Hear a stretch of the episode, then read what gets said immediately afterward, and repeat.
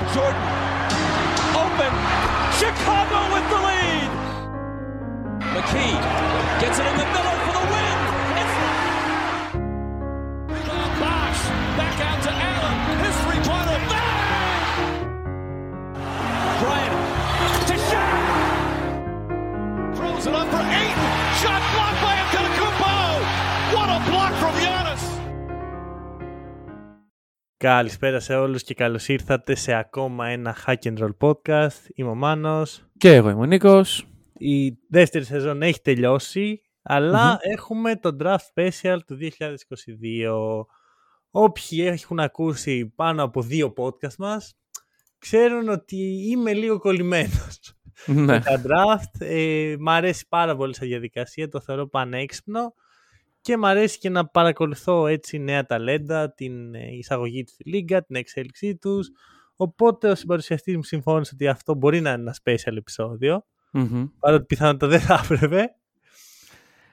Εντάξει, κοίταξε, συνήθως τα special είναι κάτι το οποίο εμείς ορίζουμε. Είναι κάτι special για μας, γιατί τα γενέθλια θα ήταν special, ας πούμε, όσον αφορά το NBA, σίγουρα όχι. Ακριβώς. Οπότε είναι κάτι special για εμάς. Για όποιον λέει, μα γιατί αυτό είναι special, η απάντηση είναι γιατί έτσι θέλουμε. Ακριβώς. Λοιπόν, θα πάμε με το κλασικό format, κλασικό για τους άλλους, γιατί εμείς δεν το έχουμε ξανακάνει ποτέ, winners και losers, νικητές και χαμένοι από τη φετινή διαδικασία. Αλλά πριν ξεκινήσουμε, έχουμε αρκετές μέρες να κάνουμε podcast και υπήρχε μια πολύ άσχημη είδηση στο ενδιάμεσο. Ναι. Φόρος τιμής στον Caleb Sengun, στα 25 του, πρώην παίξει στο NBA, είχε παίξει στους Portland Trail Blazers. Από ό,τι διάβασα, έπασχε και από ψυχολογικά ζητήματα και από θέματα υγείας. Γι' αυτό και το μόνο που θα πω για την όλη κατάσταση είναι όσοι έχουν ψυχολογικά ζητήματα, οτιδήποτε, να απευθυνθούν για βοήθεια. Δεν είναι ταμπού, δεν είναι κακό. Η ψυχολογική υγεία είναι όσο σημαντική είναι και η σωματική. Αυτό. Ακριβώς. Και όποιος έχει ανθρώπους γύρω του, να δείχνει μια παραπάνω κατανόηση, γιατί μερικοί από εμάς δεν έχουμε ιδέα τι περνάνε αυτοί οι άνθρωποι. Αυτό. Ωραία. Για να ελαφρύνουμε λίγο το κλίμα, εγώ θα σε πάω σε ένα στατιστικό το οποίο μου έστειλε ένας φίλος, το οποίο είναι τρομακτικό σε σχέση με τον draft πάντα. Το πόσους Jaylens και Jadens έχουμε δει στον draft τα τελευταία χρόνια. Μέχρι το 2016 δεν είχαμε δει κανέναν. Όπου ήρθε ο πρώτος Jaylen, ο Jaylen Brown. Ωραία. Τι, κάτσε, αυτός είναι ο πρώτος Jaylen στην ιστορία του NBA. Όχι. Το στατιστικό, συγγνώμη, είναι από το 2007 και μετά. Θεωρώ πως υπήρχαν και άλλοι Jaylens. Okay.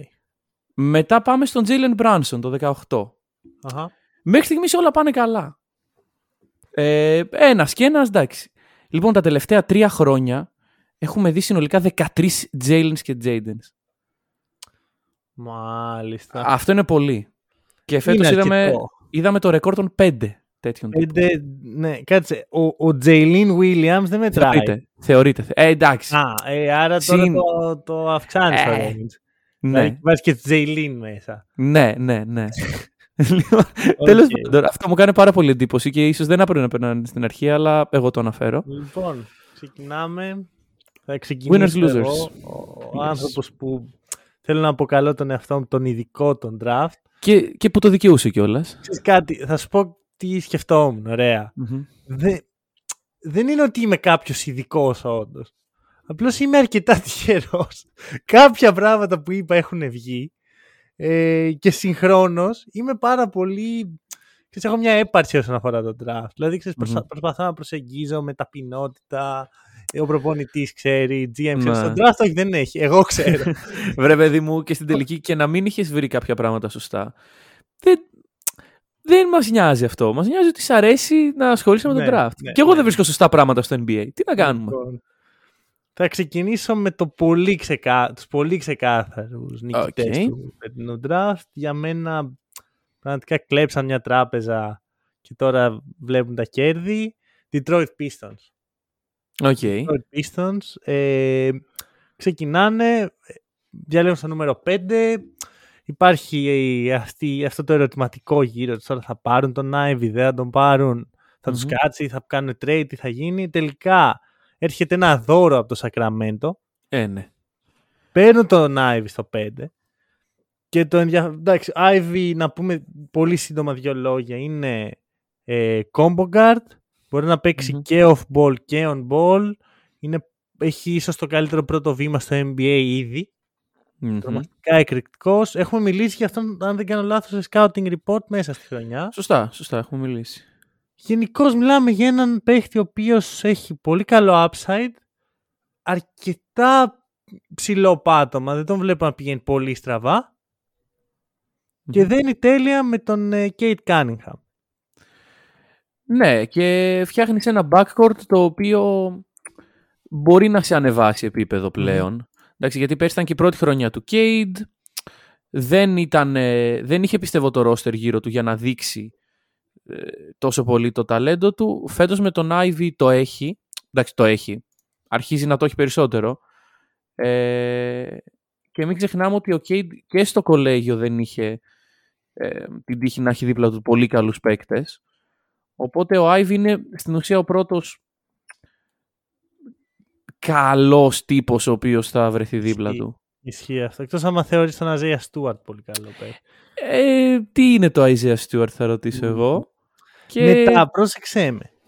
Θα μπορούσαν οι Pistons να μην τους κάτσει ο Ivy, να πάρουν στο 5 τον Jalen Duren και να είμαστε όλοι κομπλέ. Να πούμε, δεν θα ήταν οι super winners, αλλά θα λέγαμε μια χαρά κίνηση. Και με κάποιο μαγικό τρόπο, χρησιμοποιώντας μόνο ένα pick, το οποίο πήραν το trade του Jeremy Grant, που θα τολμήσω να πω ότι πήραν λίγα πράγματα για τον Jeremy Grant, αλλά πλέον δεν έχει καμία σημασία, γιατί μετατρέψαν τον Jeremy Grant στο 13ο pick, στον δεύτερο παίχτη που θέλαν πιο πολύ από οποιονδήποτε άλλον, και πήραν σχεδόν τσάμπα τον Duren. Δηλαδή, τρομακτικό το πόσο εύκολο ήταν. Ναι. Ήταν πραγματικά εύκολο. Το έκαναν όντως πολύ εύκολο. Ο Τζεράμι αντικειμενικά είχε τελειώσει, βρε παιδί μου. Εντάξει, το ξέραμε από το trade deadline ότι είχε τελειώσει. Παρ' όλα αυτά θα μπορούσαν να πάρουν κάτι καλύτερο. Ναι, οκ. Μπορούσαν, δηλαδή ένα πικ. Βέβαια, άμα είναι να... θα το πω αλλιώς. Αν παίρναν το 13ο πικ για τον Τζεράμι θα ήταν πολύ καλό. Εν τέλει πήραν ένα πικ το οποίο το μετατρέψαν στο... ναι, στο 13ο. Φορτώθηκαν και το συμβόλαιο του Κέμπα που γι' αυτό δεν έχει καμία σημασία. Νομίζω ότι από ό,τι έχω δει τα reports, μάλλον θα συμφωνήσουν σε κάποιο buyout και θα απελευθερωθούν όλοι από αυτό. Λίγο το cap space τους θα μειωθεί που δεν το χρειάζονται, δεν είναι ότι υπέρθαν τον Καϊρή. Ακριβώς. Καλά, μετά... έχουμε πει πολλά πράγματα τα οποία θα σχολιαστούν στη συνέχεια. Ναι. Καϊρή, Νίξ και τέτοια. Ναι. Και μετά... λέω εντάξει, δεν μπορεί να πάει καλύτερα αυτό για τους Detroit. Και πάει καλύτερα γιατί παίρνουν έναν από τα sleepers που έχω σημειώσει για τον draft, τον Gabriel Procida. Okay. Τρομακτικά καλό pick κι αυτός. Ωραία.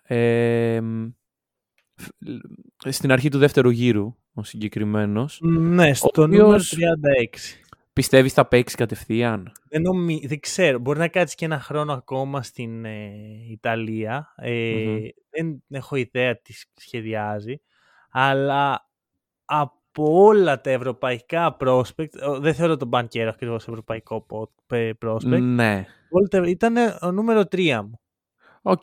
Αυτό. Μ' άρεσε πάρα πολύ. Τον περίμενα να πάει πολύ πιο χαμηλά. Εν τέλει θεωρώ ότι πήγε λίγο πιο κάτω από εκεί που θα έπρεπε. Και ξέρεις, είναι από αυτά τα picks που μπορεί να μην σου βγουν καθόλου και δεν έχασες κάτι. Ακριβώς. Ή να σου βγουν.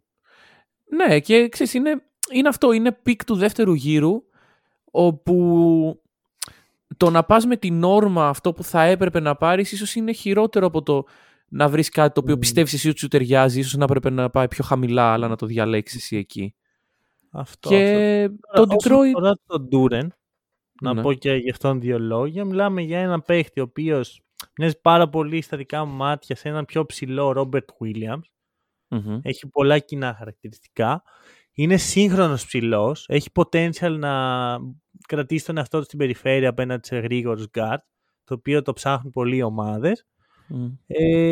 μπορεί να μην είναι επιθετικά, ας πούμε, beast, να μην είναι σουτέρ, να μην δημιουργεί το σουτ του, αλλά θα πιάσει τη λόμπα, θα τρέξει το pick, θα είναι ο roller στο pick and roll, mm-hmm. και ό,τι παραπάνω πάρεις είναι έξτρα και είσαι κομπλέ. Sure, και βλέπουμε τους Pistons να οδεύουν προς μια αθλητική, έναν αθλητικό τρόπο παιχνιδιού, το οποίο εμένα με ενδιαφέρει και μου αρέσει το ότι είναι consistent σε αυτό. Mm. Δηλαδή, δίπλα στον Cade δεν μπορείς να βάλεις έναν αργό παίκτη στο 2 και δεν τον βάζεις. Βάζεις τον Ivey. Βάζεις ένα καλό και δυνατό και αθλητικό center. Mm-hmm. Δείχνουν να κάνουν κάτι οι Pistons, και είναι καλό αυτό. Δηλαδή, γενικά νομίζω φέτος είναι μια χρονιά που κάποιες ομάδες οι οποίες ήταν λίγο στην αφάνεια φέτος αρχίζουν και ξεπηδάνε. Ισχύει, πιστεύω οι Pistons φέτος δεν θα είναι στις τελευταίες 4 θέσεις όπως ήταν τα 2 τελευταία χρόνια. Ναι, ή και να είναι, θα είναι από ατυχία, βρε παιδί μου. Δεν θα είναι. Τραυματισμούς εννοείς. Τραυματισμούς, να μην βγει κάτι καλά μες στη χρονιά. Δεν βλέπω πώς δεν βγαίνει. Δηλαδή πρέπει να πάνε πολύ άσχημα στα δύο πικ για να μην βγει κάτι καλά στη χρονιά. Γιατί έχει τον Cade, ο οποίος θα είναι σίγουρα καλύτερος από ό,τι πέρσι. Ο Ivey είναι, ακόμα και να μην είναι superstar, συμπληρώνει πολύ ωραία το Cunningham. Ξέρεις, γιατί δίνει παιχνίδι σαν finisher που ο Cunningham δυσκολευόταν πάρα πολύ. Ναι. Και του ζητήθηκε κιόλας γιατί δεν υπήρχε consistent scorer στην ομάδα. Εντάξει, υπήρχε ο Σαντίκ. Και ο Duren είναι ψηλό safe pick που είναι μεγάλο στυλ για μένα στο νούμερο 13. Mm-hmm. Τώρα, να δώσω και τον πρώτο μου loser. Για πάμε. Είμαι ανάμεσα σε δύο. Εν τέλει θα δώσω τους ετήσιους losers του draft. Α, ωραία. Sacramento Kings. Συγχαρητήρια. Χάσατε. Sacramento Kings, οι οποίοι κλείσαν τον εαυτό τους σε μία γωνία με την κίνηση του να ανταλλάξουν τον Halliburton για τους Sabonis. Mm-hmm. Εντάξει, αν τα φανταστούν ότι θα τους κάτσει στο τέταρτο πικ. Ναι. Να πούμε ότι ήταν οι πιο ευνοημένοι από τον Lottery. Δηλαδή δεν περίμενε κάποιος να φτάσουν εκεί. Ισχύει. Εν τέλει πήραν το τέταρτο πικ και οι επιλογές είναι ή να πάρουν τον Ivey, ο οποίος δεν ταιριάζει καθόλου με το Fox, καθόλου όμως, ή να παίρναν τον Keegan Murray που πήραν εν τέλει, ο οποίος ταιριάζει πολύ καλύτερα με αυτό που προσπαθούν να χτίσουν, πιο έτοιμος παίχτης, μπορούν να κάνουν ένα run για τα play-off με αυτόν πλέον, μάλλον για τα play-in, αλλά είπαν όχι σε ένα από τα καλύτερα prospect του draft, ένα παίχτη ο οποίος μπορεί να γίνει ο καλύτερος αυτής της κλάσης. Mm-hmm. Και θεωρώ ότι ήταν πολύ απλό. Απλά έπρεπε να κάνουν trade down. Να πούνε στον Detroit, ελάτε εδώ, δώστε μου κάτι καλό. Δώστε μου το Sadiq Bey, δώστε μου, δεν ξέρω τι θα ζητούσαν. Και το τέταρτο. Ναι. Και δώστε μου το πέμπτο. Τόσο απλό. Και θα παίρνουν αυτόν που πήραν έτσι κι αλλιώς. Και μάλιστα όπως κινούταν η βραδιά. Εντάξει, βασικά τα τρία πρώτα ήταν ψηλό σίγουρα. Ξέρανε σε τι κατάσταση θα βρεθούν και πριν αρχίσει η βραδιά. Και ξέραν ότι ο Ivey δεν πολύ έψινε. Αλλά. Ο Ivey δεν έψινε. Τις υπόλοιπες μάγκες δεν θέλω. Όχι, υπάρχει τέτοιο ότι ο Ivey δεν ενδιαφερόταν εκεί πολύ. Καλά, δεν είναι όμως ότι θα είχε επιλογή. Όχι, ναι, προφανώς. Μπορείς να τον τραφτάρεις, αλλά. Ρε φίλε, εγώ να σε ρωτήσω το άλλο. Μετά το φιάσκο με τον Halliburton, ποιο prospect θέλει να παίξει στους Kings? Δηλαδή. Ναι. Δηλαδή. Κανείς παίχτης, γενικά. Ναι, όχι. Εντάξει, σαν free agent, πες ότι έχεις εσύ την καριέρα σου. Και για κάποιο λόγο γουστάρεις το κρύο σε Καραμέντο να πας να παίξεις και να τους ξανακάνεις πρωταθλητές. Αλλά αν είσαι prospect, ο οποίος θες να χτίσεις την καριέρα σου και βλέπεις το παραμύθι που λέγεται Halliburton, ο οποίος πήγε, είπε αυτά που είπε, έκανε αυτά που έκανε και λες εντάξει, αυτός θα πάει μπροστά την ομάδα και γίνεται trade νύχτα. Γιατί να θες να παίξεις εκεί? Πάντως... Και ο Κάρι δεν ήθελε να παίξει στον Golden State και είδαμε πώς πήγε αυτό. Εντάξει. Δηλαδή δεν έχει να κάνει το τι θέλει ο Ρούκι. Εντάξει, σίγουρα. Τέλος πάντων. Καλά, βασικά, εγώ σου λέω, μην τραφτάρεις τον Ivey. Θα ήταν πάλι losers αν τραφτάραν απλά στον Ivey. Ναι, όχι. Ναι, οι Kings ήταν losers πριν αρχίσει τον draft. Δεν μπορούσαν να το σώσουν. Ναι, να πάρουν κάτι παραπάνω. Δηλαδή θα παίρναν τον παίχτη που θέλαν και θα παίρναν. Τέλος πάντων. Προφανώς και συμφωνώ ότι είναι losers και εντάξει, δεδομένων των συνθηκών όντως είναι σωστό το pick. Γιατί βασικά Νομίζουν άμα ότι δεν είναι... μπορούσαν να το αλλάξουν, είναι σωστό. Ναι, νομίζουν ότι είναι στο playoff zone με κάποιον τρόπο, οπότε ένας λίγο πιο έτοιμος παίκτης βοηθάει στο timeline του. Όλα αυτά που λέω δεν βγάζουν κανένα νόημα στο πραγματικό κόσμο.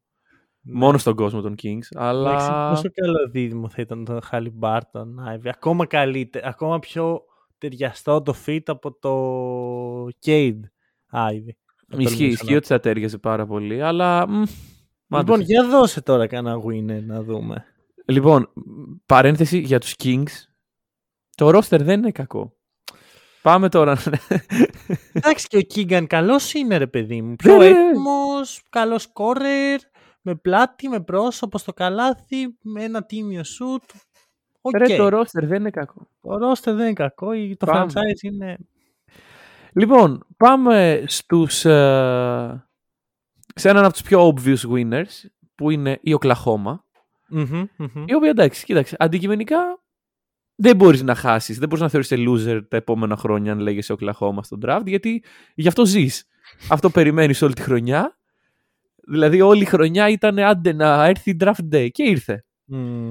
Λοιπόν, τους έπεσε ο κλήρος που λέγεται Chet Holmgren, τον οποίο θα τον παίρναν ακόμα και ήταν τον πρώτο πικ. Ναι. Ο οποίος, εντάξει, έχουμε μιλήσει για αυτόν και στα scouting reports. Είναι ένας παίκτης με πάρα πολύ μεγάλο ταβάνι.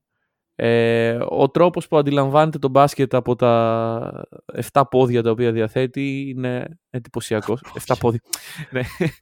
Είναι σε βερφούτερ. Πώς να το θες στα ελληνικά, δεν ξέρω. 2-13 αυτό. Λοιπόν... Και σίγουρα είναι ένας παίκτης ο οποίος θέλει δουλειά όμως. Είναι ένας κατέργαστο διαμάντι στο NBA αυτή τη στιγμή, που όλοι όμως έχουμε τα μάτια μας πάνω του. Να τολμήσω να πω κάτι. Για πες. Δεν το ακούω. Δεν ακούσω ότι είναι ακατέργαστος.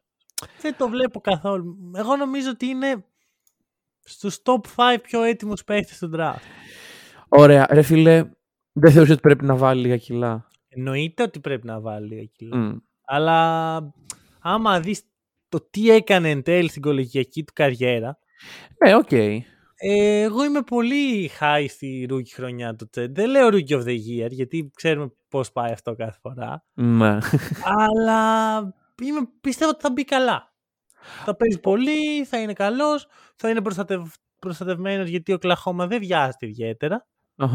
Αλλά δεν θεωρώ ότι είναι τύπου Dieng, ο οποίος είναι φούλα κατέργαστος και θέλει 2 χρόνια για να παίξει καλό. Ναι. Εντάξει, απλά ξέρεις, δεν ξέρω αν αυτού του τύπου οι παίκτες εν τέλει, δηλαδή πάντα λέμε πω ένας παίκτης με τέτοια χαρακτηριστικά, δεν έχω δει κάποιον να φτάνει τόσο ψηλά. Ίσως ο Τσέτ είναι ο καλύτερος.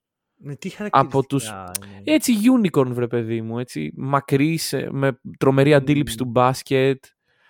Έτσι αδύνατος. Δηλαδή πάντα λέμε για αυτούς τους παίκτες ότι θα πάνε ψηλά, αλλά δεν έχω δει κάποιον να τρυπάει τα βάνη μέχρι στιγμής. Ναι, οκ. Ούτε ο Μόμπλεϊ, αλλά και ο Μόμπλεϊ ακόμα αρχή είναι, θα μου πεις. Ναι, αυτό δηλαδή. Η Ντί είναι ένας τέτοιος παίκτης, αλλά δεν είναι καλός αντιπός. Ναι. Είναι λίγο περίεργο, ισχύει, καταλαβαίνω τι λες. Άρα δεν πιστεύεις στον Τσέτ? Πιστεύω στον Τσέτ. Okay. Και πιστεύω ότι, και σου λέω, ίσως από όλους αυτούς τους παίκτες που έχουμε δει τα τελευταία χρόνια με παρόμοια χαρακτηριστικά, να είναι ο πιο ταλαντούχος αυτή τη στιγμή. Και φυσικά είναι και στην τέλεια ομάδα για να το δείξει αυτό. Ναι. Δηλαδή δεν είναι κάπου που τον πετάς στα βαθιά και του λες ωραία, φέτος πάμε για πρωτάθλημα.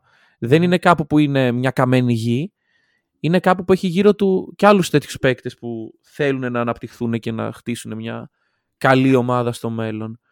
Και μετά έχουμε και τον Τζέιλεν Βίλιαμς. Ο Κλαχώμα τράφταραν. Έλεβαν και σένα. Και τον Dieng, ναι. Εντάξει. Είναι και αυτός.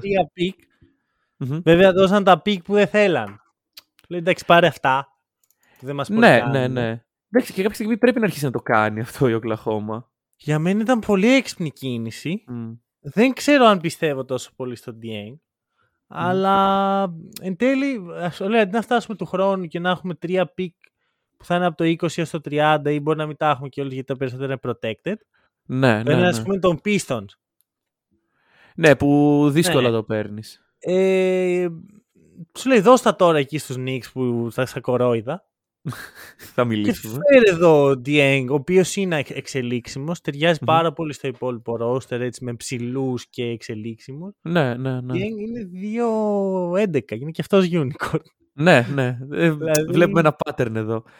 Δηλαδή, άμα δεις την πεντάδα. Ναι. Είναι όλοι, ο πιο κοντός είναι ο Shai Gilgeous-Alexander, ο οποίος είναι 98. Και είναι το play point guard, ας πούμε. Ναι. Καλά πάει αυτό. Κοίταξε, επίσης δεν μπορώ να βλέπω Twin Towers και άλλα τέτοια ψευδόνυμα για Πόκου και Τσέτ. Ρε φίλε, δεν ξέρω. Δεν έχω πιστεί ακόμα αν ο Ποκουσεύσκι έχει μέλλον στο NBA. Εγώ σου έχω πει, ρε φίλε, είναι MVP Ευρωλίγκας. MVP material, αλλά Ευρωλίγκας. Δεν... Και μάλιστα η παρουσία του... Θα μάθουμε τι είναι πραγματικά ο Ποκουσεύσκι. Η παρουσία του Τσέτ είναι κακό για τον Πόκου. Δηλαδή δεν βλέπω πως δύο τέτοιοι παίκτες συνυπάρχουν. Γενικά η Οκλαχώμα όμως είναι τόσο περίεργη ομάδα που δεν έχεις ιδέα τι θα δεις εν τέλει. Ναι, ναι, ναι, ισχύει. Δώσ' τους λίγο χρόνο.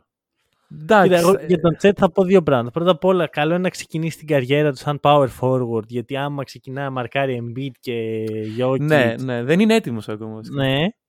Και το δεύτερο είναι ότι μου βγάλε πάρα πολύ ένα superstar vibe όταν μίλαγε σε συνεντεύσεις και τέτοια. Ξέρεις ότι φαίνονταν σαν να το όχι, ρε παιδί μου. Που το αντίθετο vibe μου βγάλε ο Τζαμπάρι Σμιθ, που άρχισε να λέει κάτι περίεργο και είμαι κάτι καλά, ρε Τζαμπάρι. Είναι αυτά που ακούμε. Μου φάνηκαν λίγο περίεργα, ας πούμε. Και θα σου πω το εξής, νομίζω ότι και η Οκλαχώμα είναι αυτή τη στιγμή σε ένα μετέχμιο από το μια ομάδα με random νεαρούς παίκτες οι οποίοι είναι εκεί, ξέρω εγώ, δηλαδή Ντόρτ, Τρεμάν, Ρόμπι, Μαλεδόν και τέτοιους παίκτες. Περνάει πλέον σε μια περίοδο που έχει όντως καλούς και εξελίξιμους παίκτες οι οποίοι μπορούν να φτάσουν σε all-star επίπεδο. Καλά, ο Τσέτ και πιο πάνω. Θεωρώ πιθανό να δούμε την Οκλαχώμα στα play-in. Είναι πιθανό, αλλά όπως... Είναι πολύ καλύτερη στο draft. Βέβαια, δεν είναι για τώρα η Οκλαχώμα, έτσι κι αλλιώς. Δηλαδή, αν μην μπει, δεν την νοιάζει. Και είναι αυτό που λες και εσύ, ότι είναι απρόβλεπτο. Το τι θα δούμε του χρόνου δεν το ξέρουμε. Δεν έχουμε ιδέα, όντως. Ναι, ναι, ναι. Loser. Εντάξει, ας μείνουμε στα κλασικά hack and roll πράγματα. New York Knicks. Κάθε χρόνο τα ίδια New York Knicks. Θα μπορούσατε να μην μας είχατε απασχολήσει και πάρα πολύ. Εντάξει, θα μπορούσατε να είχατε πάρει εκεί το πικ σας και να είχατε φύγει. Ανταυτού, τι κάνετε? Πάτε και δίνετε το 11ο πικ για 3 first rounders, το οποίο όταν τα ακούς λες καλή κίνηση από τους Knicks, έχουν 3 first rounders. Όλα protected. Όλα protected μέχρι το 18, ξέρω εγώ. Δεν είναι κανένα καλό. Ναι, ναι, ναι. Δηλαδή θα πάρεις 3 middle of the pack picks. Αν τα πάρεις. Ναι, μέχρι το 25, ξέρω εγώ. Αν τα πάρεις. Μπράβο. Και μετά, δίνεις και το 13ο pick για να ξεφορτωθείς τον Kemba και να ανοίξεις cap space. Λέω εντάξει, αυτό το cap space τουλάχιστον κάτι θα γίνει. Και μάλλον αυτό το cap space θα γίνει 25 εκατομμύρια το χρόνο στον Jalen Branson. Μισό, γιατί δεν τα λες σωστά. Πάνε οι Knicks. Μπαίνουν το 13ο πικ. Τσάμπα. Εντάξει, δώσαν 4 second rounders, και ένα fair. Λες, και παίρνουν τον Jalen Duren, ένα πολύ καλό παίχτη. Ένα παίχτη ο οποίος είχε πέσει πολύ χαμηλά σχέση με την αξία του. Τον κρατάς λογικά τον παίχτη. Εντάξει, ξέρω, Kings, οι Knicks. Καλή κίνηση. Έχουν 2, από όλο αυτό, ξέρω εγώ, δώσανε το 11ο, πήραν το 13ο, δώσαν 4 second rounders, θα κάναν 2. Καλό. Ναι. Και όλο αυτό έγινε για να δώσουν το 13ο πικ, που ήταν ένας πολύ καλός παίχτης, για να ξεφορτωθούν τον Κέμπα, ο οποίος έχει 9. Να μου πεις ότι ξεφορτωθήκαν τον Φουρνιέ, θα σου έλεγα δεν είναι κακό. Ναι. Αλλά τον Κέμπα, ο οποίος είχε 9 εκατομμύρια συμβόλαιο, δεν μπορούσε να το δώσει στην Οκλαχώμα με ένα protected first round. Αυτό ναι, υπάρχουν 1000 καλύτερες κινήσεις από αυτό. Ή να τον δώσει στην Οκλαχώμα μαζί με το 11ο πικ. Ναι, ναι, ναι. Πόσο απλό. Όντως, όντως. Δηλαδή η Οκλαχόμα πραγματικά αυτή τη στιγμή το cap space είναι το λιγότερο που την απασχολεί. Και δεν μιλάμε και για τρελό συμβόλαιο. Είναι 9 εκατομμύρια. Δεν έβγαζε κανένα νόημα. Συμβαίνουν τα 9 εκατομμύρια, συμβαίνουν. Δεν πειράζει. Κανένα νόημα απολύτως. Τέλος πάντων, αυτή είναι η Νίξ όμως. Πιστεύεις θα πάρουν τον Μπρόνσον? Ναι. Νομίζω. Εγώ που είχα κάνει το hot take ότι θα τον πάρουν. Ναι. Τώρα έχω full το vibe ότι δεν πρόκειται να συμβεί αυτό. Λόγω να το ματσάρουν οι Dallas. Ρε φίλε, οι Dallas δεν μπορούν να ματσάρουν, μπορούν απλά να δώσουν. Ναι, να τον κρατήσουν στην ουσία. Είναι unrestricted ισχύ. Ναι. Παρ' όλα αυτά, δεν βλέπω λόγο ο Μπρόνσον να θέλει να φύγει. Δηλαδή, του έδειξαν να τον πιστεύουν. Κάνανε καλό playoff run. Πήραν τώρα και τον Christian Wood. Θα μιλήσουμε σε λιγάκι για τον Christian Wood. Λογικά. Πήραν και τον Christian Wood. Ξέρεις, βελτιώθηκε άμεσα η ομάδα. Τι λόγο έχει, μόνο για την αγορά. Δεν ξέρω αν ο Jalen Brown αυτό είναι που επιθυμεί. Μια ομάδα καταστροφή. Θα πάρει τα περισσότερα λεπτά στους... όχι, λεφτά στους Knicks. Και λεφτά και λεπτά. Νομίζω δεν μπορεί να πάρει μεγαλύτερο συμβόλαιο από αυτό που έχει ο Ράντλ. Όχι. Σε σχέση με άλλες ομάδες. Μπορεί να πάρει 2-3 εκατομμύρια παραπάνω. Κάτι τέτοιο προβλέπω εγώ. Δεν ξέρω, είναι coin flip μεταξύ των δύο ομάδων θα έλεγα. Βέβαια υπάρχει και ο Καϊρή. Εντάξει, ο Καϊρή είναι και αυτός ένα κεφάλαιο από μόνος του. Το οποίο είναι κάτι το οποίο μπορεί να προκαλέσει τρελό ντόμινο στη λίγα. Ναι. Δηλαδή... Ενώ μου φαίνεται να κάνει αυτή την κίνηση με το σκεπτικό Καϊρή παρά με το σκεπτικό Jalen Bronson. Και σου θυμίζει αν μια ομάδα μπορεί να κρατήσει τις διαθέσεις τις κλειστές είναι οι Knicks, ρε παιδί μου, έχουν τα μέσα. Ναι. Νομίζω ότι πάνε για Καϊρή Knicks και όχι για Μπρόνσον. Okay. Είναι και αυτό ένα υπαρκτό σενάριο το οποίο βγάζει απόλυτα νόημα. Αλλά φίλε, εγώ για τον Μπρόνσον θα σου πω, είναι ένας πολύ καλός παίκτης. Αλλά πιστεύω ότι το γεγονός ότι ήταν ο δεύτερος καλύτερος παίκτης σε μια ομάδα η οποία έφτασε σε τελικούς περιφέρειας τον έχει μπουστάρει πάρα πολύ. Οικονομικά εννοείς ότι ναι. Και αυτό είναι θέμα και για τους Mavs οι οποίοι θα μπορούσαν ίσως να τον κρατήσουν με λιγότερα χρήματα. Και είναι και θέμα και για την αγορά όπου, ας πούμε, οι Knicks, οι οποίοι είναι οι Knicks και κάνουν ό,τι θέλουν. Άλλο που τίποτα δεν τους βγαίνει ποτέ. Μπορούν έτσι να του πούν, θα δώσω 100 εκατομμύρια στον Jalen. Τέλος πάντων. Οι Knicks είναι σε μια φάση που θα έχουν Bronson, Barrett, Fournier, Randle και Mitchell Robinson ή Nerlens Noel. Πώς ταιριάζει αυτό? Καλύτερη. Ναι. Playoff zone στην καλύτερη, δηλαδή δεν είναι κάτι αυτό. Ωραία, ναι. Επομένως, όταν είσαι μια ομάδα η οποία έχεις το 11ο pick και μετά το 13ο pick στο draft και εν τέλει βγαίνεις με το τίποτα, δεν μπορείς να θεωρήσει κάτι λιγότερο από loser. Αυτό. Συν ότι κάνανε boost στον καημένο τον Dieng, οι φαν των Knicks. Και να κάνουν παίκτες τους. Δηλαδή, κάπου όπα. Κλασικό Knicks τέτοιο. Παίρνω πάνω μου. Ναι, το παίρνεις. Λοιπόν, winner και ίσως ο πραγματικός winner. Miami Heat. Okay. Miami Heat με το 28ο pick. Ο 27ο, Νίκολα Γιόβιτς. Και εγώ θα τολμήσω να πω κάτι ακραίο. Ο Νίκολα Γιόβιτς επιθετικά είναι λίγο χειρότερος και πολύ όμοιος με τον Πάολο Μπανκέρο. Το πρώτο pick. Ο Νίκολα Γιόβιτς αμυντικά είναι λίγο χειρότερος και μπορεί ίδιος με τον Πάολο Μπανκέρο. Αλλά για κάποιο λόγο ο Γιόβιτς είναι 27ο πικ και ο Μπανκέρο πρώτο. Πολύ περίεργο. Εντάξει. Είναι η αγορά. Και νόμιζα ότι έχει ξεπεραστεί αυτό εν μέρη με το άνοιγμα στην Ευρώπη του NBA και το ότι έχουμε Ευρωπαίο MVP εδώ και τόσα χρόνια. Αλλά ο Γιόβιτς είναι στο 27 και έχει πραγματικά... Δηλαδή, αν είχαν στο μυαλό τους ότι τον ήθελαν, που εγώ δεν περίμενα να καταλήξει τόσο χαμηλά, αν είχαν στο μυαλό τους ότι θέλουμε τον Γιώβιτς ή τον έχουν στο σημειωμένο κάπου εκεί σε ένα μπλοκάκι και βλέπουν να περνάνε τα πικ και να τους έρχεται, πρέπει να ήταν οι πιο ευτυχισμένοι άνθρωποι του κόσμου εκείνη την ώρα. Δε, πιστεύω ότι θα γελάμε σε ένα χρόνο με αυτό το πικ. Πολύ πιθανό. Θα γελάμε, μιλάμε για έναν ακόμα μονόκερο, mm-hmm. ο οποίος έχει ύψος center και skills σε point guard. Mm-hmm. Δεν μπορώ να αντιληφθώ τι σκεφτόντουσαν οι 26 ομάδες που ντραφτάραν. Εγώ περίμενα ο Γιόβιτς να είναι λίγο κάτω από το λόντερ και να έρθω να πω τα ίδια, να πω τυπο... Ναι, ναι, και πάλι ότι δεν... Ναι. Εγώ όταν είχα διαβάσει πρώτη φορά για το Γιόβιτς, λέω εντάξει, top 10, εύκολο. Δεν μπορώ ο Σέιντον Σάρπ να είναι 7ο πικ και ο Γιόβιτς να είναι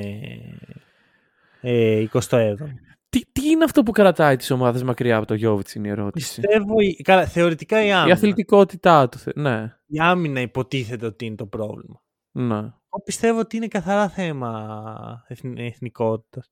Δεν είσαι Αμερικάνος, δεν μας κάνεις. Ναι, αλλά από την άλλη, ρε φίλε, λέγεσαι Νίκολα, είσαι από τη Σερβία και λέγεσαι Γιόβιτς και όχι Γιόκιτς. Γιατί δεν υπάρχει ρατσισμός σε αυτό, είναι πίσω. Εγώ πιστεύω αυτό έριξε το στόκ του Γιόβιτς.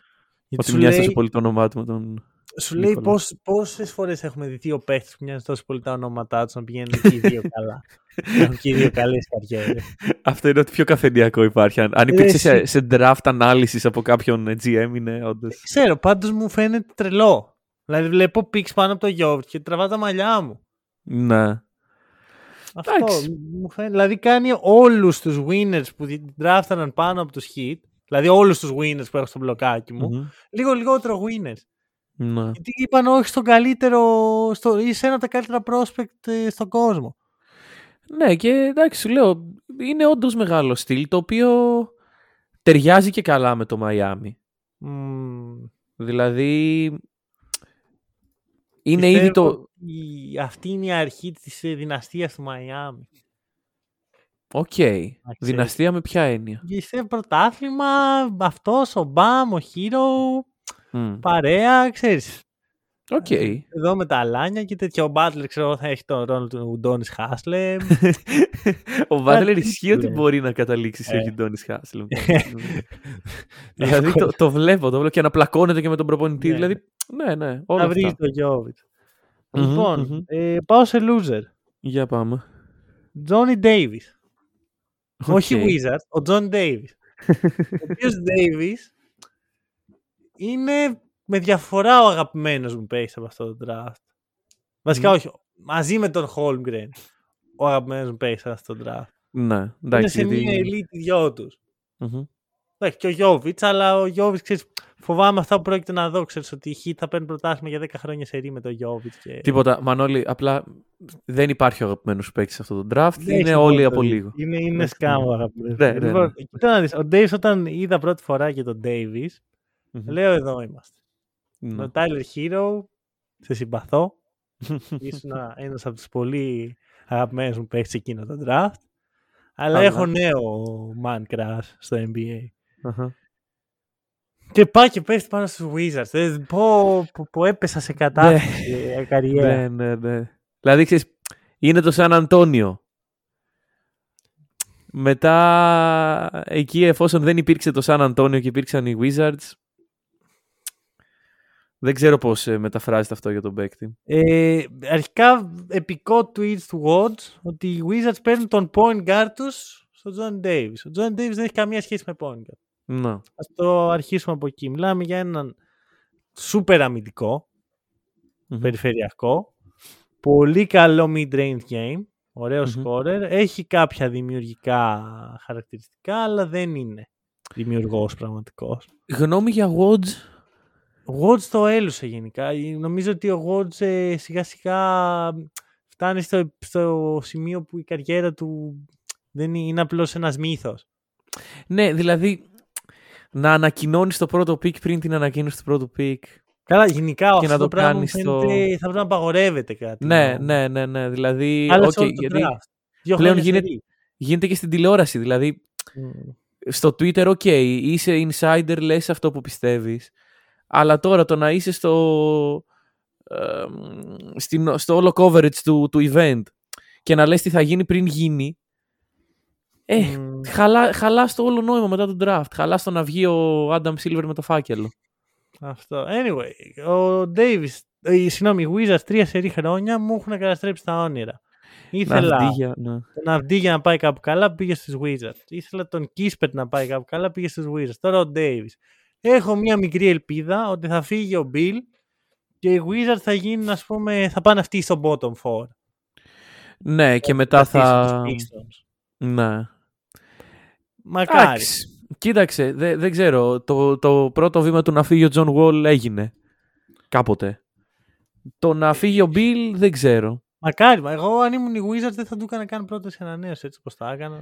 Ναι, αλλά είσαι οι Wizards, έχεις τον νεανικό κορμό και λες έχω και τον Superstar μου. Τον κορμό, ρε. Δεν ταιριάζουν κιόλας αυτοί οι παίχτες σήμερα. Φυσικά και δεν ταιριάζουν. Δεν ταιριάζουν. Ο Johnny Davis παίζει στη θέση του Bill. Ναι, μιλάμε για μια ομάδα χωρίς guard, χωρίς point guard. Ναι. Δεν υπάρχει. Mm-hmm.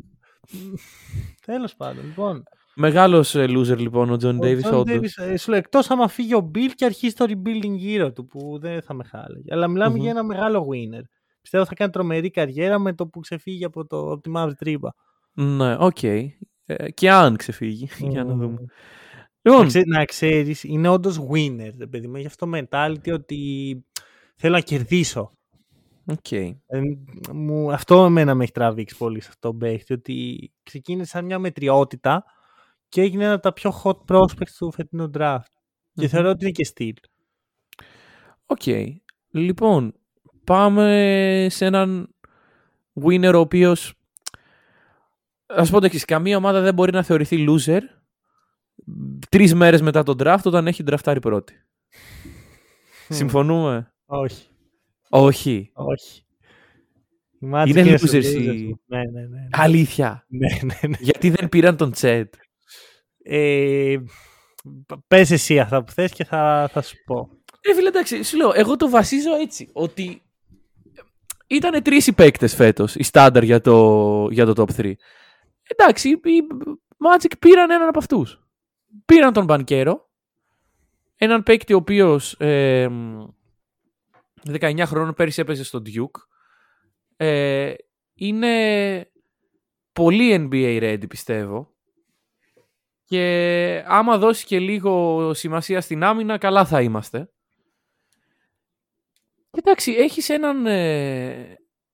έχεις το πρώτο pick και το κάνεις αυτό που θέλεις. Mm-hmm. Δεν νομίζω ότι είναι λάθος η επιλογή του Μπανκέρο. Άκου. Σου ξαναλέω, πάντα 3 μέρες μετά τον draft. Ναι, 3 χρόνια μετά μπορεί να έχει βγει η μπάστα, τεράστιο. Ποιο είναι το θέμα με τους Magic? Βλέποντας το bottom 4, και όταν λέω bottom 4 εννοώ Pistons, Magic, Thunder και Rockets, ήταν η ομάδα που έκανε τις λιγότερο καλές κινήσεις. Οι άλλοι 3, ξέρω εγώ, κλέψαν όλο τον draft, πηγαίνουν και ληστεύανε πορτοφόλια από εδώ και από εκεί και οι Magic μείναν στάσιμοι στο πρώτο pick.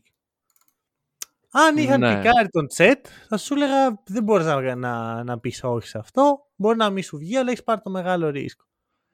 Πας και παίρνεις τον Πάολο. Εγώ με τον Πάολο δεν έχω τρομερή σχέση. Δεν τον θεωρώ ούτε super duper elite παιχταρά, ούτε θα τον πίκαρα με τον πρώτο πικ. Θα τολμήσω να σου πω ότι θα προτιμούσα να πικάρει τον Jaden Ivey.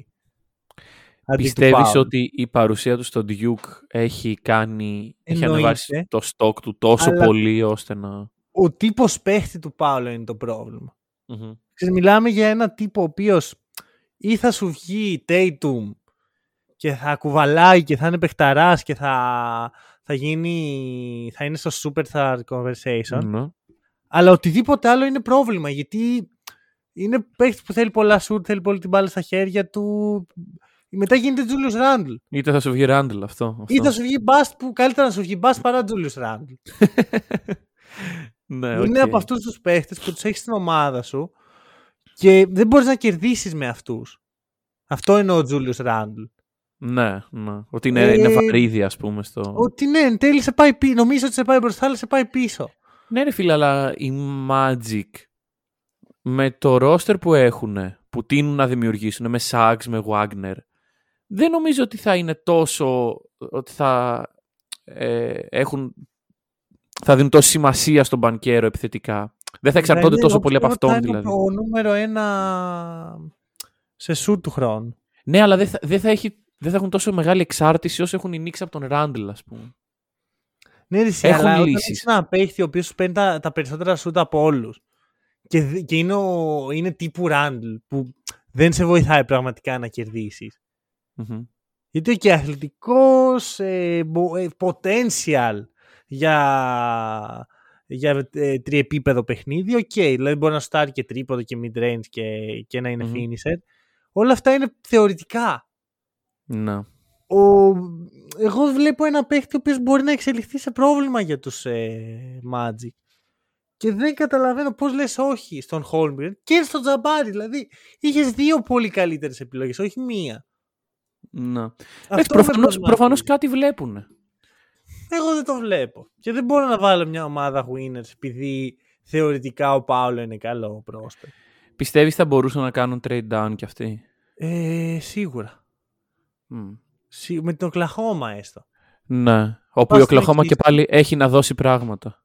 Ναι, πας να και εσύ λες δώστε μου το δεύτερο και ένα καλό πικ που έχετε. Γιατί εφόσον η Οκλαχώμα θέλει τον Τσέτ. Αυτό. Οκ. Εντάξει, για μένα είναι winners λόγω των συνθήκων αυτή τη στιγμή. Πήραν το πρώτο πικ. Οκ. Ναι. Εγώ δεν το ακούω. Δηλαδή νομίζω ότι το λούσανε. Αυτό. Okay. Για συνέχισε. Λοιπόν, πάμε στους losers οι οποίοι θα φύγουν γρήγορα γιατί είναι πονεμένη ιστορία. Δεν μπορεί να μην είναι loser η ομάδα μου. Σε αυτό το... Ναι. Αχα. Οι οποίοι... αν δούμε το πώς ήταν τα πράγματα πριν το trade του AD και μετά το trade του AD, θα είχαμε pick. Εντάξει, θα είχαμε... Και όχι πρωτάθλημα. Και όχι πρωτάθλημα. Εν τέλει δεν ξέρω. Μου την έχεις κάνει την ερώτηση. Πολλές φορές τη σκέφτομαι τα βράδια. Τι θα προτιμούσα. Το 8ο pick φέτος και μια ορθολογικά στημένη ομάδα για αυτό που βλέπω. Άρα από ό,τι κατάλαβα σε κάθε draft special θα πρέπει να ακούω losers. Είμαστε losers. Και να σου πω και κάτι. Και θα λέω για κάθε παίκτη όπου ντραφτάρουν οι Lakers, τον Max Christie φέτος ας πούμε, ναι, ότι θα είναι ένας παίκτης ο οποίος θα γίνει overhyped από τους Lakers μέχρι να βρεθεί ο επόμενος Max Christie και να πεταχτεί ο Max Christie σαν στημένη λεμονόκουπα. Okay. Εκτός αν φτάσει το επίπεδο, τη μεγαλειότητα του THT. Okay. Θα παραμείνει για πάνω από ένα χρόνο relevant. Αυτοί είμαστε ρε φίλε. Δεν έχω να προσθέσω. Τι να προσθέσεις αυτά τα... Ωραία. Λοιπόν, κάτσε να βρω εδώ πέρα. Λοιπόν, Indiana Pacers. Οκ. Okay. Indiana Pacers, οι οποίοι... είναι η μοναδική ομάδα που σκεφτόμουν να βάλω στο middle ground. Ότι οκ. Okay, γιατί πήραν τον Mathurin. Ναι. Μιλάμε για ένα παίχτη ο οποίος έχει αυτό το ομαδικό παιχνίδι. Καλό σουτ, πολύ καλός επιθετικά. Είναι πάρα πολύ αθλητικός. Έχει potential στην άμυνα. Ήταν το ξεκάθαρο έκτο πικ. Στα δικά μου μάτια. Ναι, και πώς φτάσει τα πράγματα. Θα προτιμούσα να είχαν πάρει τον Johnny Davis, γιατί θεωρώ ότι ο Davis έχει πολύ καλό μέλλον. Αλλά ο Mathurin είναι μια χαρά. Να. Μετά όμως πάνε στο 31 και παίρνουν τον Andrew Nembhard, ποιος είναι ο Γκάρτις Γκονζάγκα, ο περσινός. Να. Και τον πάω πάρα πολύ, οπότε ήθελα απλά να υπάρχει. Πήραν έτσι δύο Καναδούς. Αλλά η πραγματική νίκη των Pacers είναι ότι μπαίνουν στη διαδικασία να αντικαταστήσουν ομάδα από τον Bottom 4. Να είναι αυτοί του χρόνου στο lottery που θα έχουν πολύ καλές πιθανότητες για το πρώτο πικ. Οι Pacers. Ναι. Ρε φίλε, το roster δεν είναι κακό. Ναι, όταν όμως φύγει ο Turner και φύγει και ο Brockton, το roster θα είναι κακό. Και αυτό πρέπει να είναι. Μακάρι να είναι. Ναι.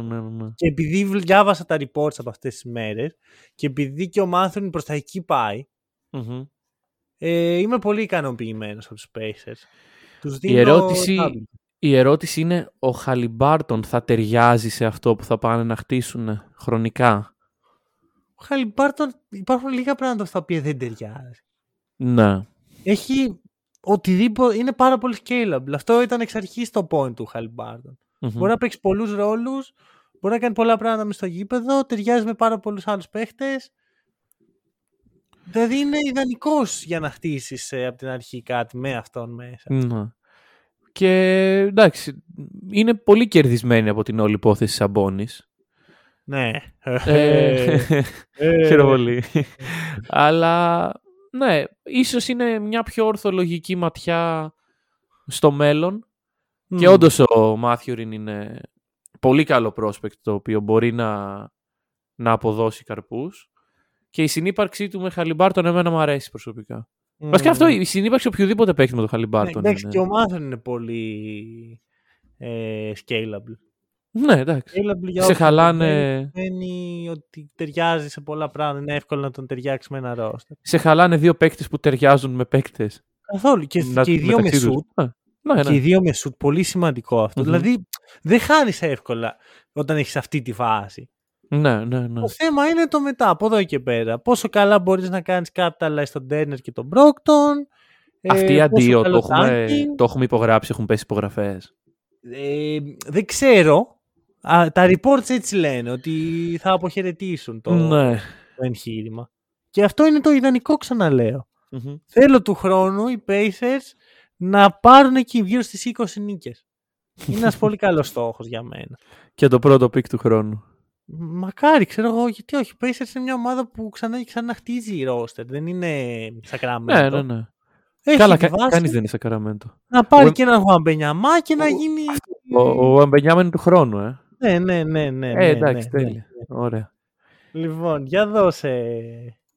Όχι, πρέπει να πεις έναν loser. Εγώ δίνω loser. Σωστά. Λοιπόν, κάτι τώρα να βρούμε εδώ πέρα. Έναν loser. Εντάξει.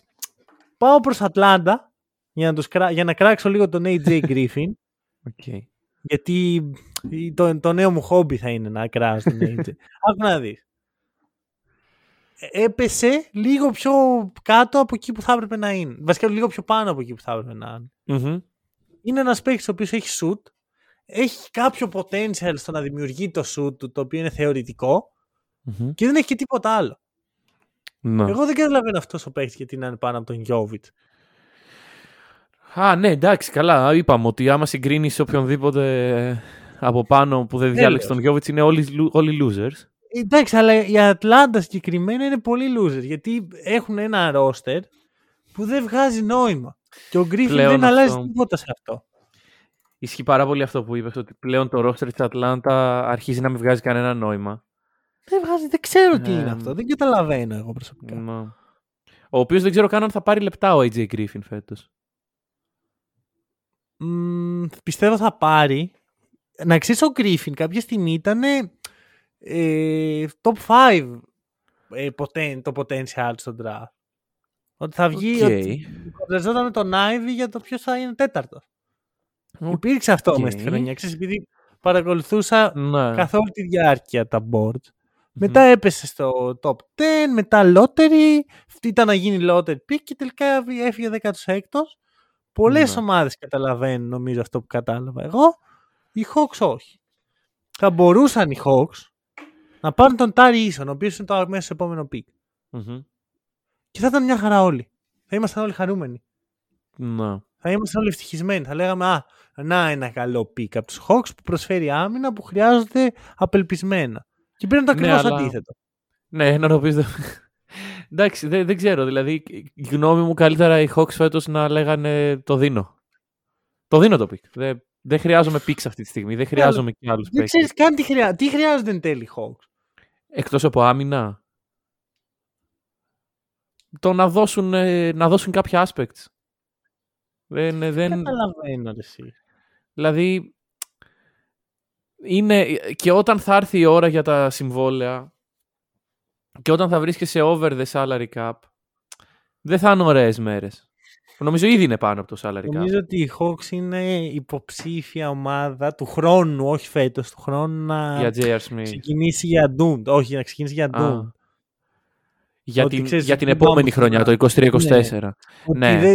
Ότι έχουμε ένα roster, είναι το ίδιο ξανά και ξανά, δεν πετυχαίνουμε τίποτα και απλώς περιμένουμε να το διαλύσουμε. Ναι, κοίταξε, πιστεύω, νομίζω είχα πει ακριβώς την ίδια φράση και πέρυσι, ότι θα είναι κομβική η off-season για τους Hawks. Εντάξει, γιατί έχεις μια ομάδα η οποία, okay, να δεχτώ ότι επαναπάβεσαι τη μία χρονιά και λες, εντάξει ρε φίλε, έφτασα τελικούς περιφέρειας, τι θες να αλλάξω. Αλλά φίλε, φέτος έχεις βγει 13ος στην περιφέρεια. Εκεί κάτι πρέπει να αλλάξεις. Οπότε, άλλο ένα draft pick το οποίο είναι μέσα στην όρμα των παικτών που ήδη έχουν, δεν μου λέει κάτι και εμένα. Ωραία. Για δώσε επόμενο winner.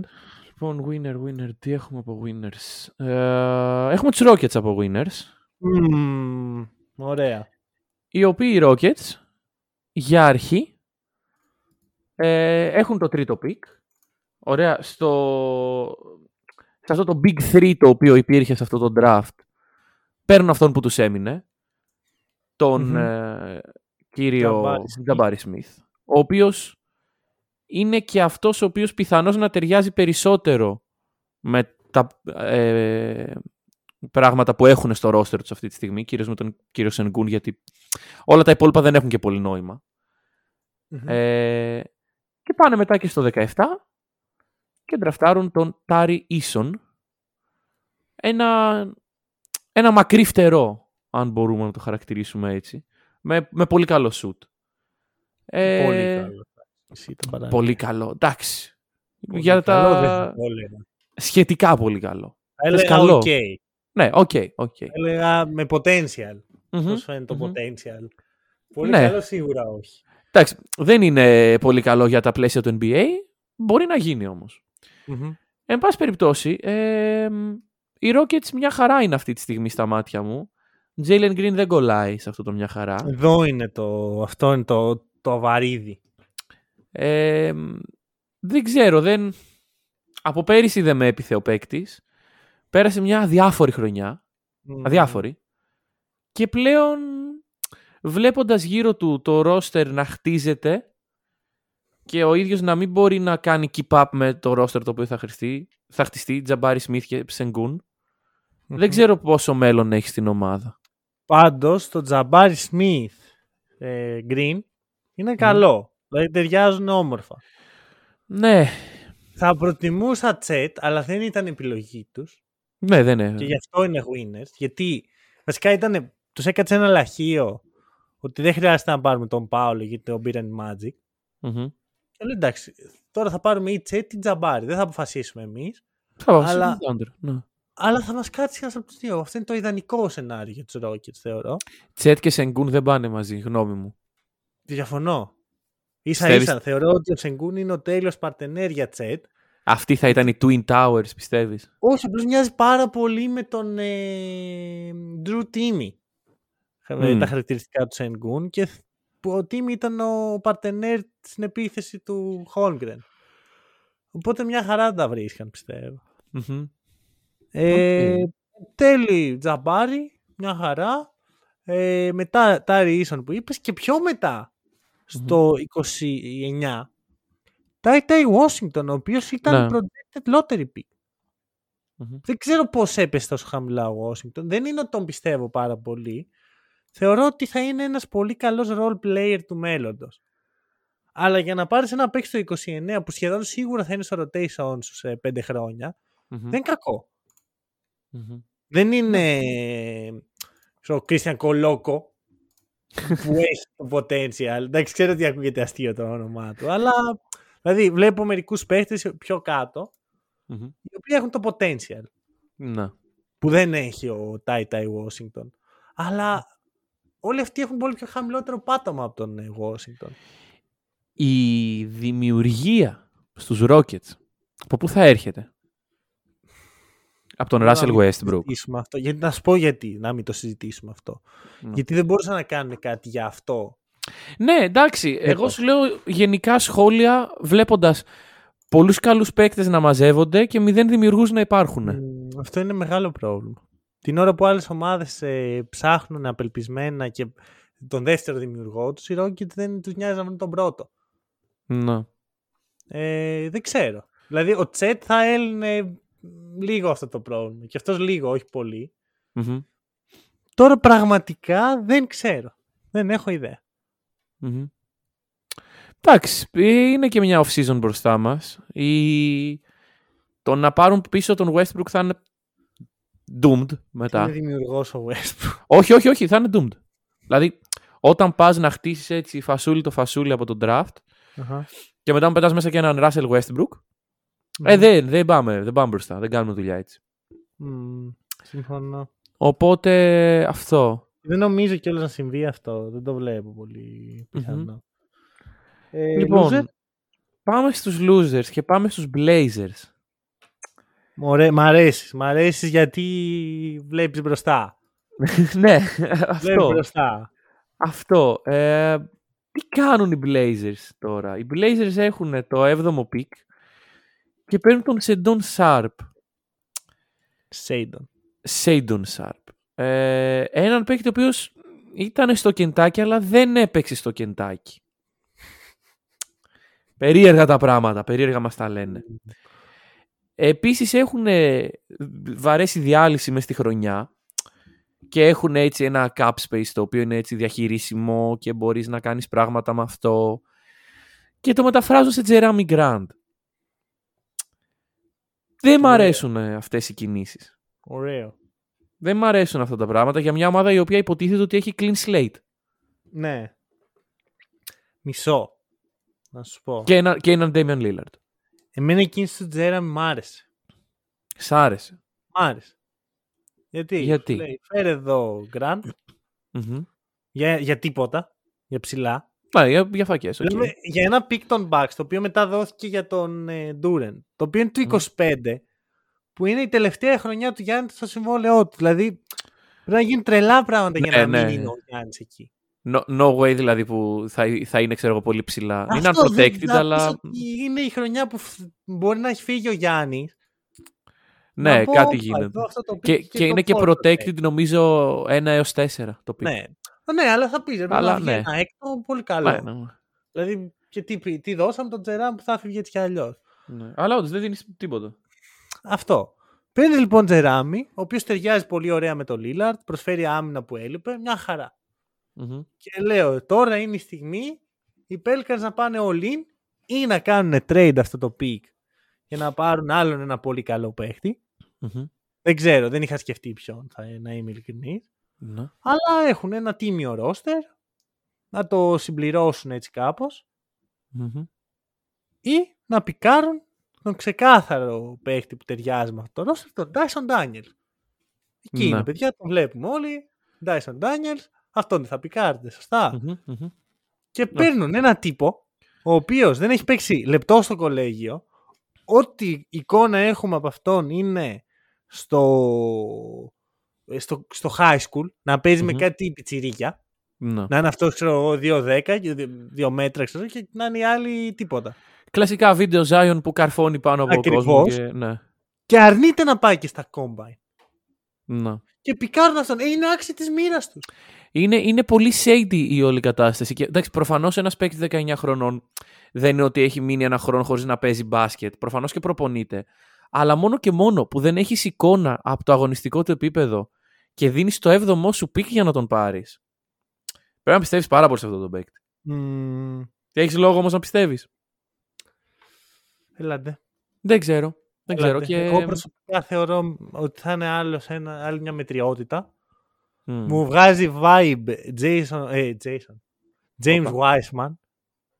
Ναι, όχι σαν Bates, αλλά σαν κατάσταση. Θα έλεγα τα χαρακτηριστικά του Σέιντον Σάρπ. Δεν τα ξέρω. Δεν έχω ιδέα. Ναι. Ή δεν τον έχω δει και να παίζει. Ναι. Έβαλα εκεί Κεντάκι να δω. Είδα εκεί Tai Taevon Washington. Ήταν μετά από τραυματισμό, δεν έδειξε πολλά. Mm-hmm. Ο Σάρπ που ήταν. Εγώ όλη τη χρονιά περίμενα ότι ο Σάρπ δεν θα παίξει. Και θα παίξει του χρόνου. Ναι. Και θα μπει τότε στο draft. Και ξαφνικά declare στο draft. Declare και από νωρίς κιόλας και δεν το πήρε ποτέ πίσω και εδώ είμαστε. Φύγε από εδώ, ρε. Θα έλεγε κανείς βυσματικό πικ. Μπορεί. Έχει κάποιο βύσμα εκεί πέρα ο Σάρπ. Ναι, τώρα που είπες βίσμα, παρατήρησε ότι σχεδόν όλοι οι draftees είχαν κάποια μάνα, πατέρα στο NBA. Ναι. Τι γίνεται. Μετά έχεις ξέρω εγώ τον Ρον Χάρπερ Τζούνιορ. Όπα ρε παιδιά. Βάλαμε όλοι ό,τι βίσμα είχαμε για να βρεθούμε να παίξουμε στο NBA. Και μετά μου λες για το Θανάση. Ναι. Εντάξει. Τι να πω, περίεργα μας τα λένε πάντως οι φίλοι. Οι Blazers δεν βγάζει νόημα. Εγώ πιστεύω, βασικά το σενάριό μου ήταν πιστεύουν ότι ο Σάρπ θα είναι ταλεντάρα και μετά θα τον ανταλλάξουν για ένα παιχταρά. Και αυτό πρόκειται να γίνει, ο Σάρπ δεν θα παίζει καν. Κανένας δεν θα νοιάζεται γι' αυτόν και δεν θα τον αλλάξει κανείς για τίποτα. Λες απλά να περάσει απαρατήρητη το συμβόλαιό του, ας πούμε, εκεί. Ναι. Ότι απλά θα υπάρχει. Ρε φίλε, δεν νομίζω, γιατί κοιτάξτε, άμα είναι βίσμα θα παίξει. Οκ, μπορεί, δεν ξέρω, ρε φίλε, δεν με νοιάζει κιόλας. Και δεν είναι irrelevant το Sables. Δεν μπορεί το 7ο πίξου να μην το βάλεις να παίξει. Θα είναι θέμα αυτό. Ναι, μπορεί να παίζει 20 λεπτά, ξέρεις, κάτι τέτοιο έτσι πρόχειρο. Όπως ο Wiseman. Μια τέτοια καριέρα. Επίσης βλέπω να τραυματίζεις, να πονάει λίγο το μεσαίο του δάχτυλο και να χάνει όλη τη χρονιά. 2 μήνες έξω, ναι, θα μπορούσε. Τώρα, έλα, θα μπορούσε. Κλασικός Payton manager. Για δώσε και loser. Α, όχι, αυτός ήταν ο loser. Η ερώτηση είναι εξής. Τον βλέπουμε Ευρώπη? Μου φαίνεται πολύ φλόρος για να παίξει Ευρώπη. Μάλλον καμιά Κίνα μου φαίνεται. Δεν είναι μεταγραφή ελληνικής ομάδας στα μέσα της σεζόν. Μπορεί στα 30. Μετά από 10 χρόνια. Και τίτλοι ότι παίκτης με 95 παιχνίδια στο NBA ήρθε στην τάδε ομάδα. Στη Λάρισα. Ναι, αυτό. Ωραία. Δίνω εγώ, Δίνεις, ναι. Πες μου, τι άλλο έχεις από winners, losers, έχεις ακόμα? Έχω έναν loser. Μόνο. Ναι, και έναν winner ο οποίος δεν ξέρω. Πες εσύ και βλέπουμε. Ωραία. Να δώσω Cleveland. Πάμε. Cleveland, winner. Θυμάσαι τι παίχτη σου έλεγα ότι πρέπει να βάλουν οι Cavs δίπλα στον Garland. Ναι. Έναν με 3D χαρακτήρα.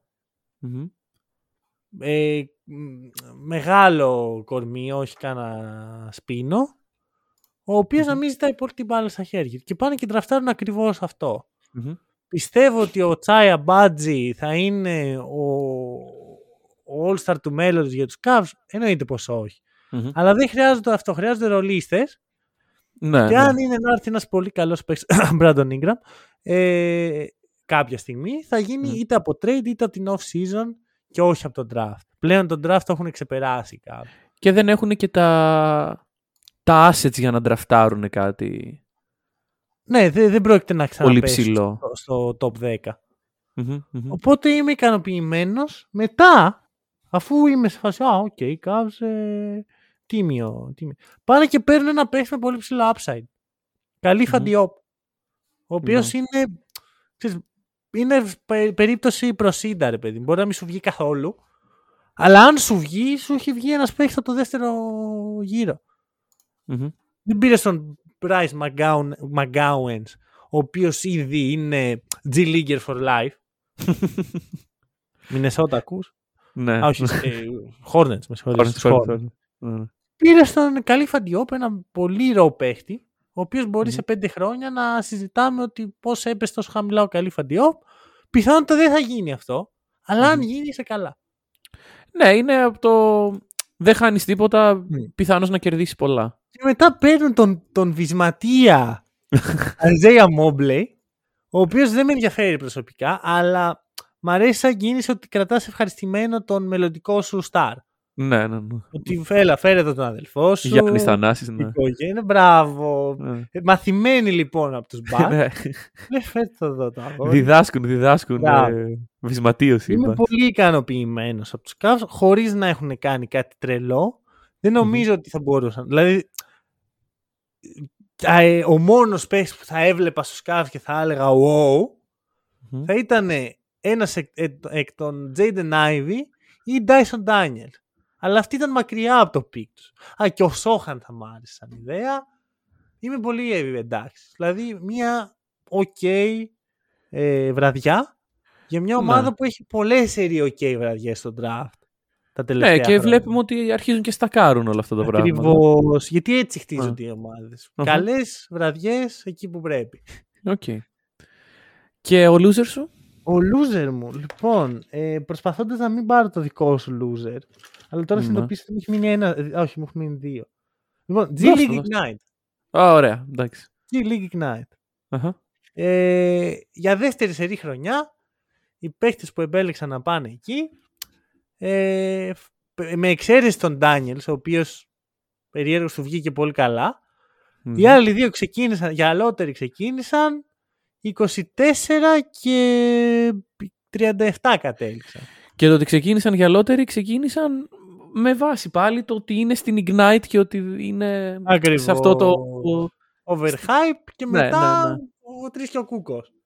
Γιατί έτσι είναι πλέον οι players της Ignite. Ξεκινάνε καλά, λες όπα εδώ έχουμε Marzon Bocham. Όχι.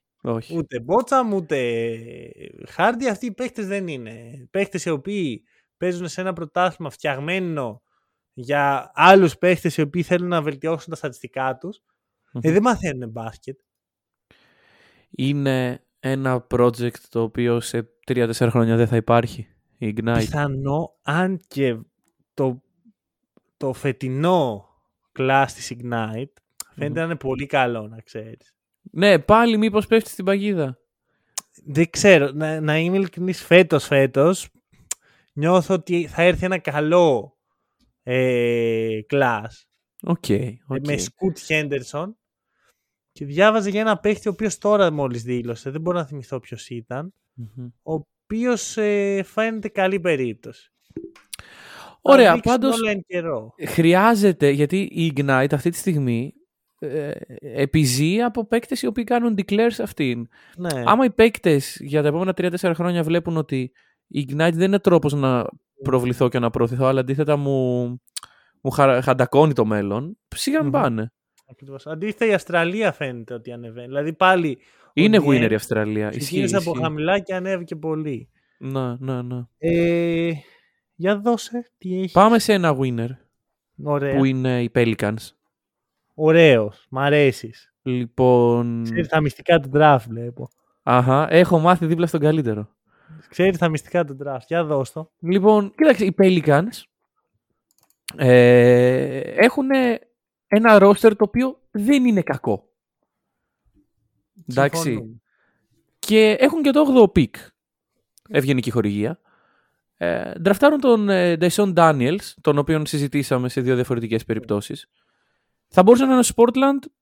Είναι στην. Θα έπρεπε να είναι στο Portland. Είναι στη Νέα Ορλεάνη. Είναι ο μοναδικός επιζών της Ignite. Είναι ένας guard ο οποίος έχει το passing vision το οποίο πιστεύω ότι χρειάζονται στη Νέα Ορλεάνη και είναι και ένας potentially καλός αμυντικός. Δεδομένου του πώς κυμαίνεται το όλο roster, κατά τη γνώμη μου ταιριάζει. Το πρόβλημά μου ποιο είναι τώρα στους Pelicans? Δεν ξέρω τι κάνεις με παίκτες τύπου McCollum. Δηλαδή πρέπει να επιλέξεις αν αυτό που θέλεις είναι να χτίσεις, βέβαια πάντα με το ερωτηματικό που ονομάζεται Zion Williamson, αν θες να χτίσεις κάτι σταθερό και σιγά σιγά εκολαπτώμενο με παίκτες όπως ο Dyson Daniels, ή θέλεις να κάνεις αυτό που κάνεις πέρυσι, να φτάσεις όσο το δυνατόν πιο μακριά γίνεται στα play-off. Αλλά με βάση το τι είδαμε στο draft night αυτό καθ' αυτό, πιστεύω ότι είναι winners με τον παίκτη που επιλέξαμε. Πιστεύω ότι είναι μεγάλοι winners, να σου πω την αλήθεια. Γιατί θυμάσαι ποιον παίκτη συζητάγαμε ότι ότι θα τέριαζε πάρα πολύ στο ρόστερ των Pelicans και τον χάσαν μέσα από τα χέρια τους. Το Lonzo Ball.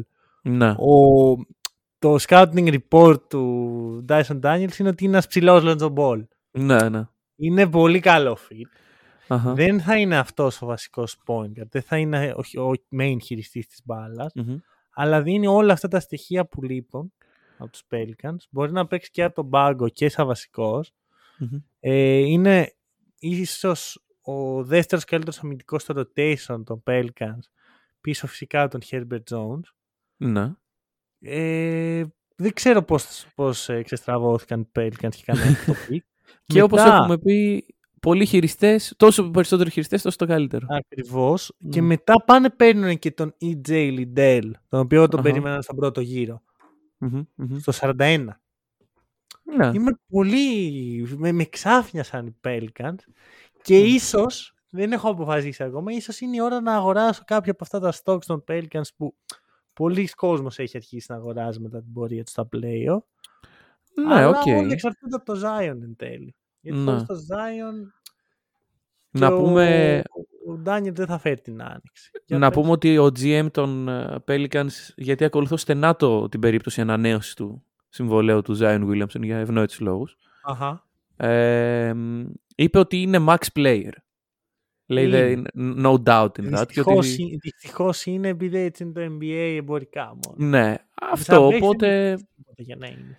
Γιατί πλησιάζει και αυτή η ώρα. Πιστεύω θα το πάρει τώρα. Πριν αρχίσει η σεζόν. Ναι. Οκ. Δηλαδή αν είμαι η Pelicans το προσφέρω τώρα. Και, και μετά ανάβω λαμπάδα με το ύψος του. Βασικά με το ύψος του Daniels που είναι λίγο πιο ψηλός. Ναι, ναι, θα μπορούσε. Λίγο πιο κοντός. Οκ. Πάμε και σε έναν loser. Mm-hmm. Η Ignite ήταν στο μυαλό μου σαν losers.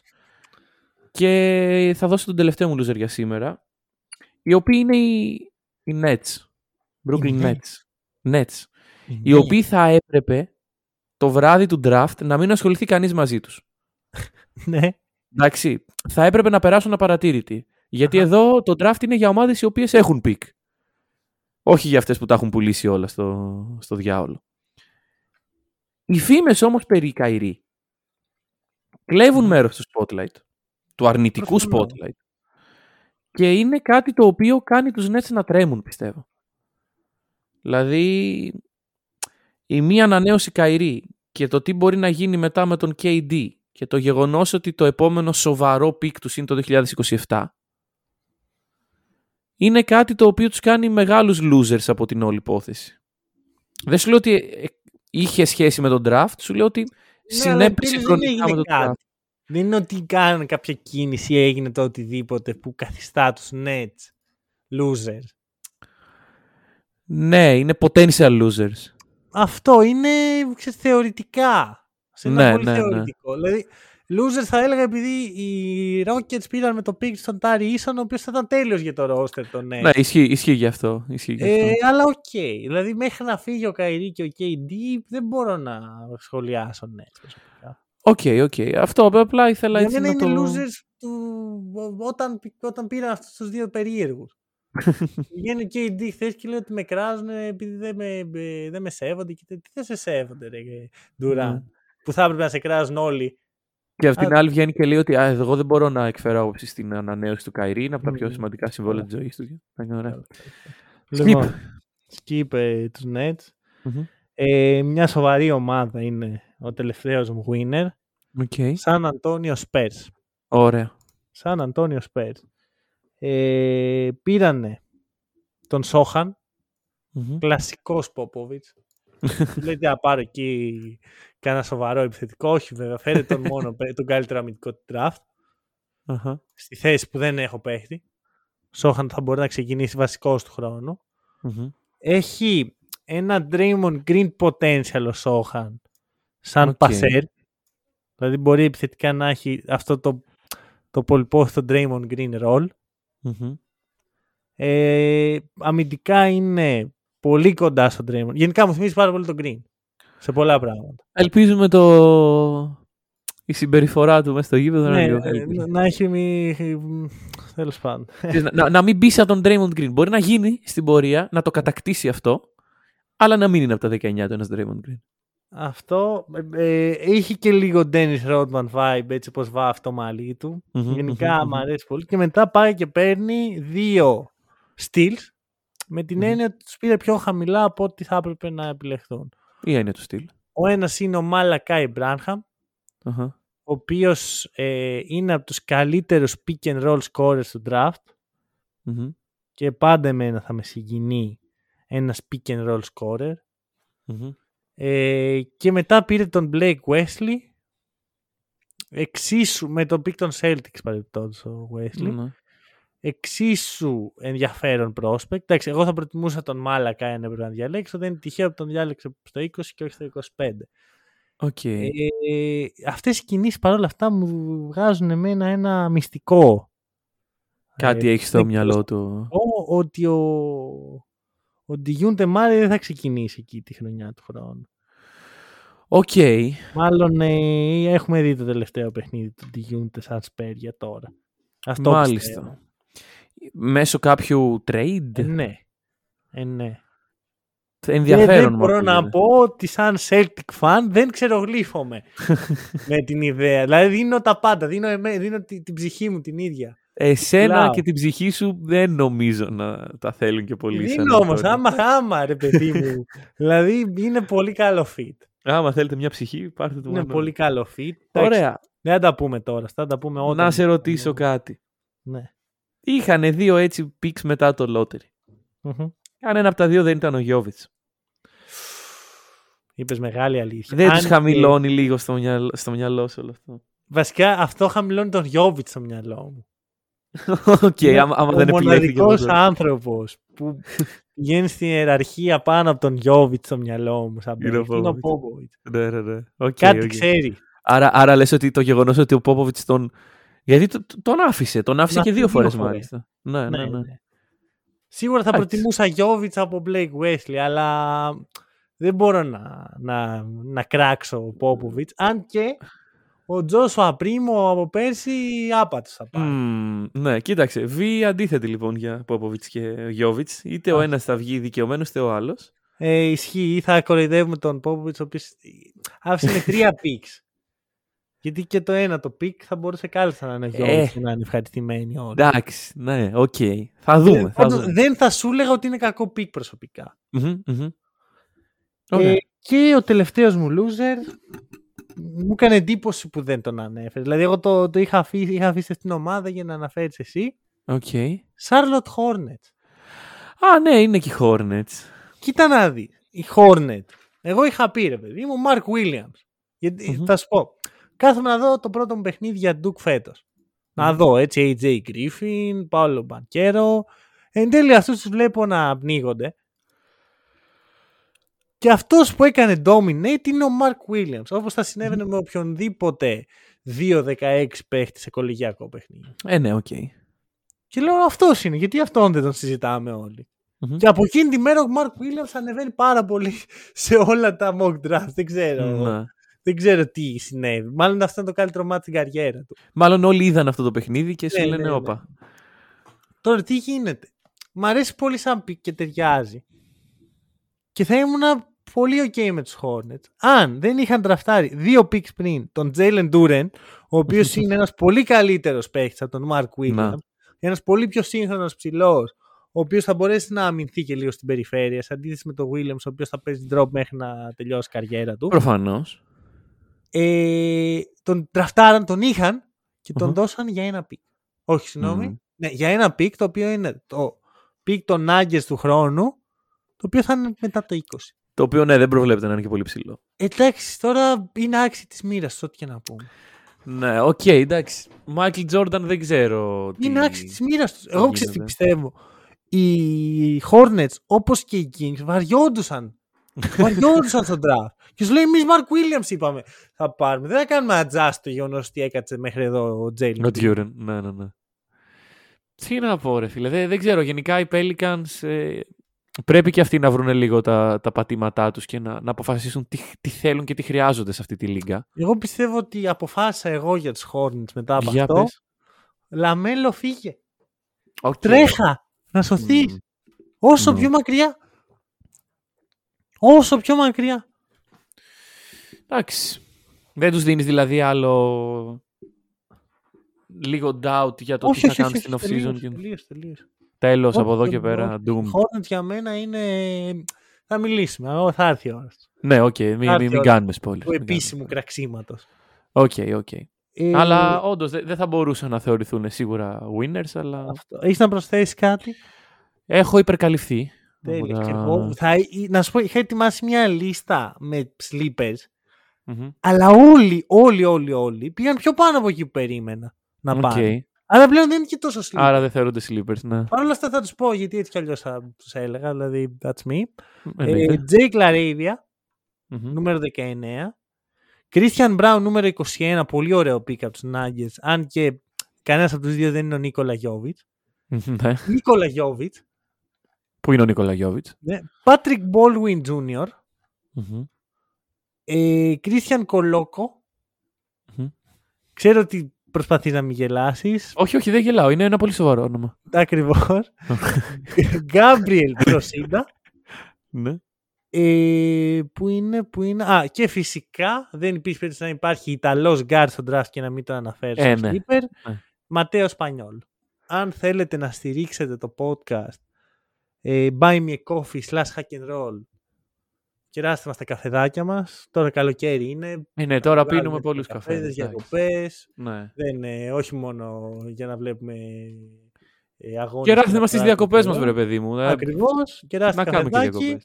Θα τα πούμε πάλι με τις πρώτες κινήσεις της Free Agency και θα δούμε πόσα επεισόδια θα γίνουν σχετικά με αυτό. Ευχαριστούμε πολύ που μας ακούσατε. Τα λέμε σύντομα.